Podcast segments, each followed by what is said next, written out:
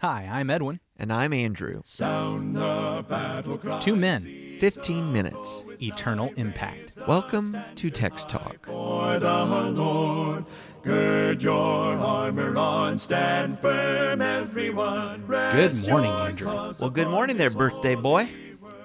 Yes. Why, thank you. Happy birthday, Edwin. Well, thank you very much. I appreciate that. Isn't it isn't it something yesterday you just you just said, "Hey, how many years you been married?" And I I knew right off the top of my head. So so do you remember how old you are today? I do. I do. I remember. I know exactly how old I am today.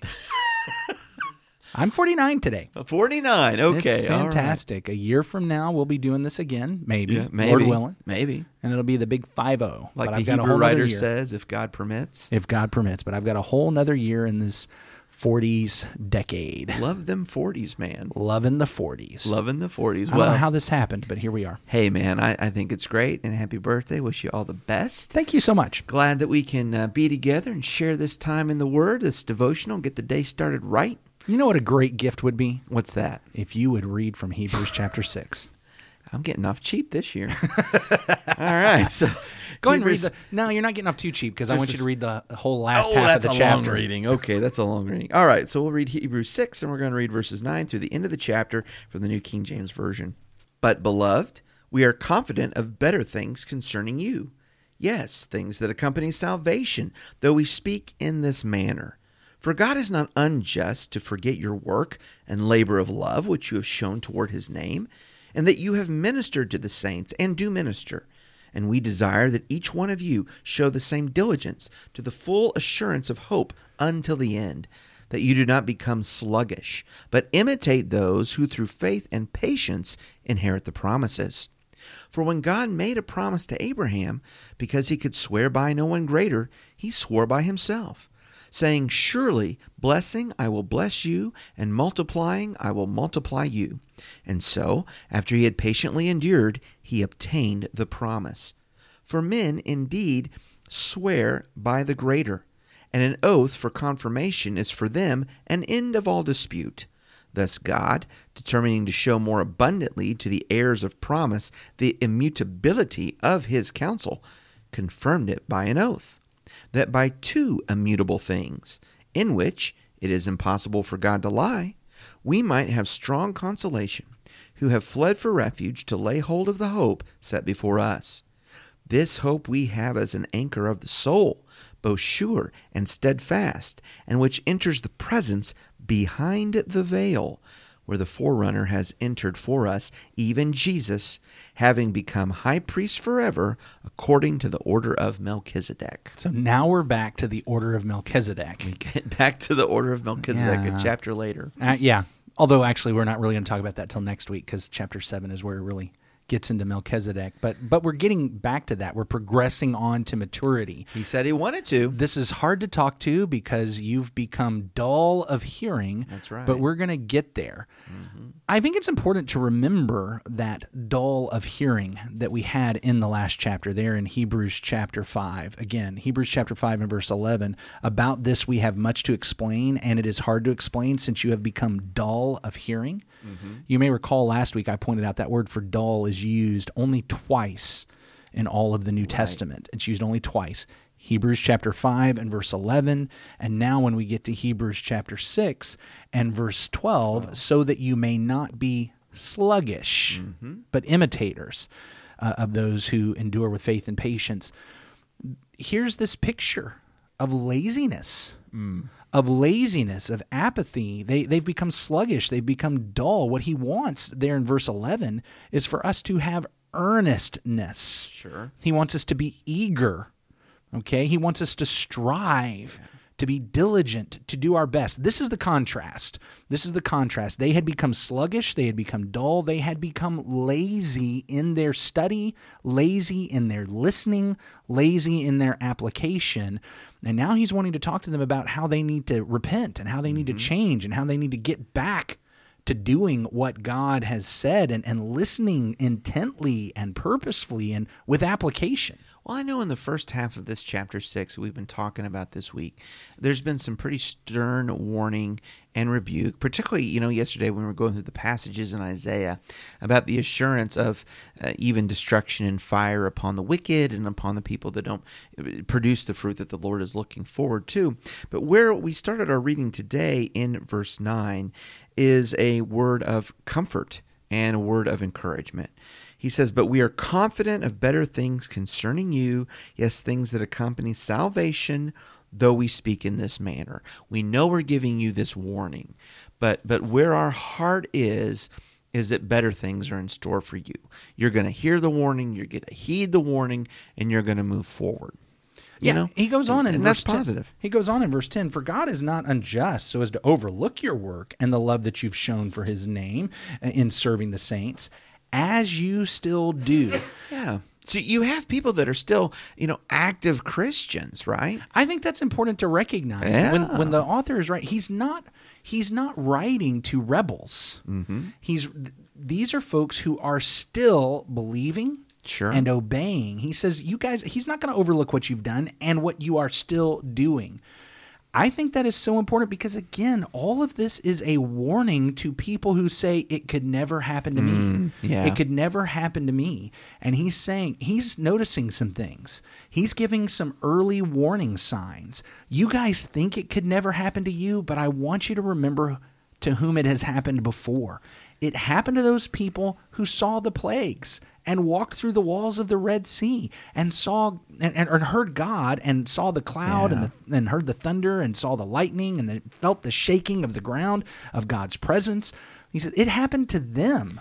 One of the things I see is that there's no substitute then for perseverance and for faithfulness unto the end.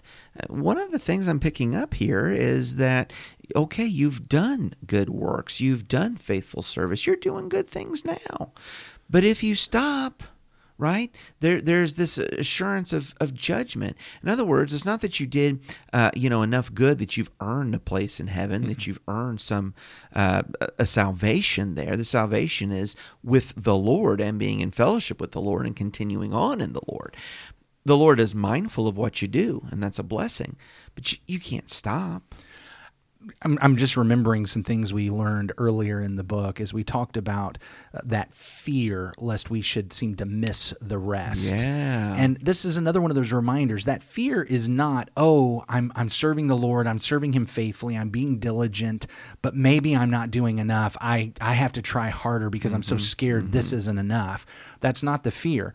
The fear is that I may stop, I may drift away. I need to have the fear that says, I'm going to continue on, I'm going to hang on, I'm going to cleave to Jesus, I'm going to cling to Jesus, I'm going to continue to study, I'm going to continue to exhort. Something is happening that the author is is sensing some early signs of complacency and apathy, Right. and he's wanting to nip it in the bud before it goes too far, before they get past that point of no return, Right. which is what we talked about earlier in the week. yeah He's wanting to catch it now. Because if they don't catch it now, the further down that path they go, the less likely they are to turn around. The less likely there's anything he's going to be able to say to them to get them to turn. I've often thought about the power of good examples and positive examples in connection with this reading. Uh, particularly, I'm looking at verse uh, 12 and the idea that uh, imitating those who through faith and patience inherit the promises. He goes on to give the example of Abraham right away. But uh, just more generally, how important it is to be able to see uh, brothers and sisters in Christ, whether it's you know a, a father or maybe a spiritual father in a congregation, those who did continue on, and how important that is for the young younger people to see, and those around you to see. Uh, to be faithful to the end and know that they, they finished life and finished the race so strong and, and now they're assured of God's promises.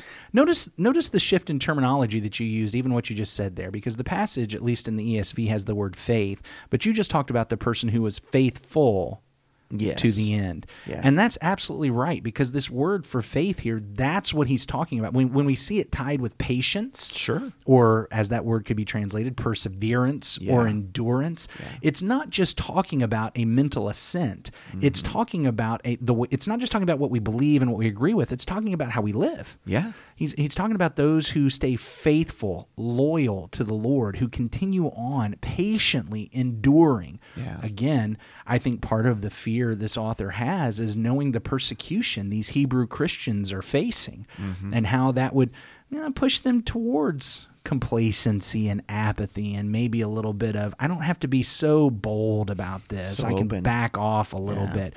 And he's he's he's no, you got to stick with it. Look look at Abraham. What an example of faith and patience or faithfulness and endurance. And here's another huge uh, name drop, if I can use that language. We've had Moses and we've had Joshua and Aaron. Aaron, yeah, and now boom, Abraham. Abraham, the father of the Jews. He says, "Let me I, and, want, I want to give and you connected example- with promise. Yeah. and boy, I, I that takes me back to our series on Galatians. Sure. all the time with uh, Abraham and promise in those episodes. Well, yes, because of course, what these Hebrews have been taught who have become Christians is that Jesus is the fulfillment of Right. the promises. Right. And they inherit the promises by being in Jesus Christ. They are children of Abraham, Abraham, excuse me, by being in Jesus Christ. Mm-hmm. So here's the great thing about this example of Abraham because was Abraham always a perfect example of faithfulness and loyalty? I would have to say not always. No. Uh, there was a few times that we could look at examples of where he became afraid. Yeah. And where he started to hide things because he was afraid, like who his wife was. That's exactly You know? right. Lying about Lying Sarah. about it. Well, she's she's she's my half sister. She's my sister. I mean, which is you know partially true. kinda true. Yeah, there's, but that's not the truth. That she's Yeah. his wife, and that was that was anchored in fear. Yeah.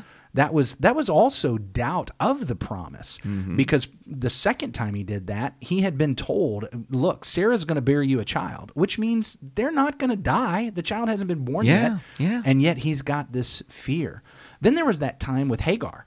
Oh, the yeah, whole, the whole point. thing where they're struggling with God's plan, and so they decide to have their own plan. We talked about that Mm-hmm, in Galatians.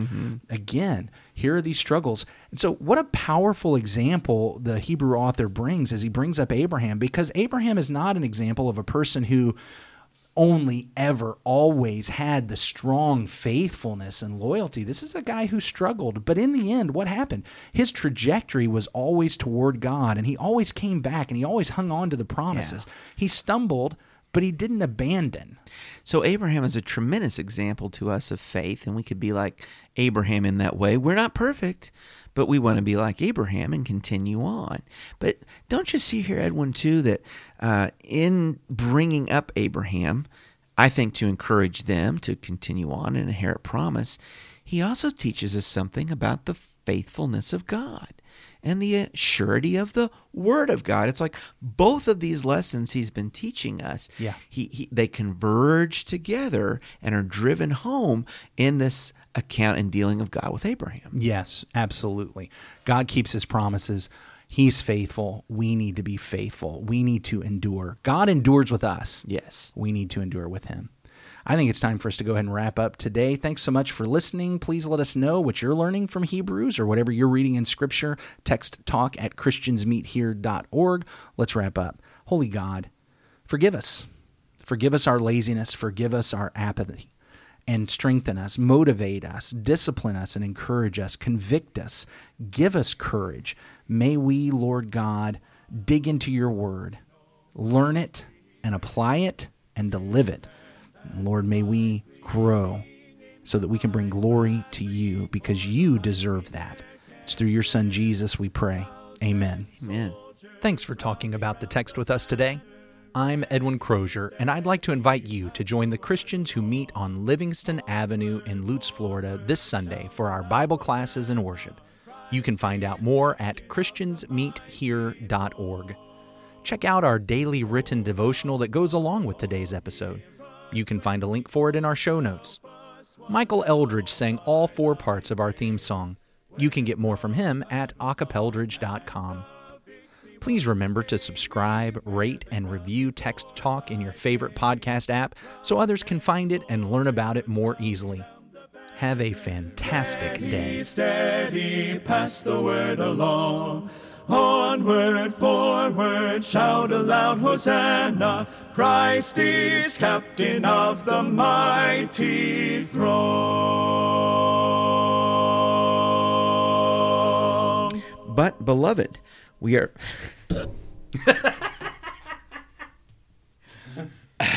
okay, hang on just a second. Okay. Okay. I, I didn't think that start was that funny, but you know, All right, here we go. comedic comedic preachers. Some words just get me. All right. but, beloved, we are confident of better things concerning you. Yes, things that. co-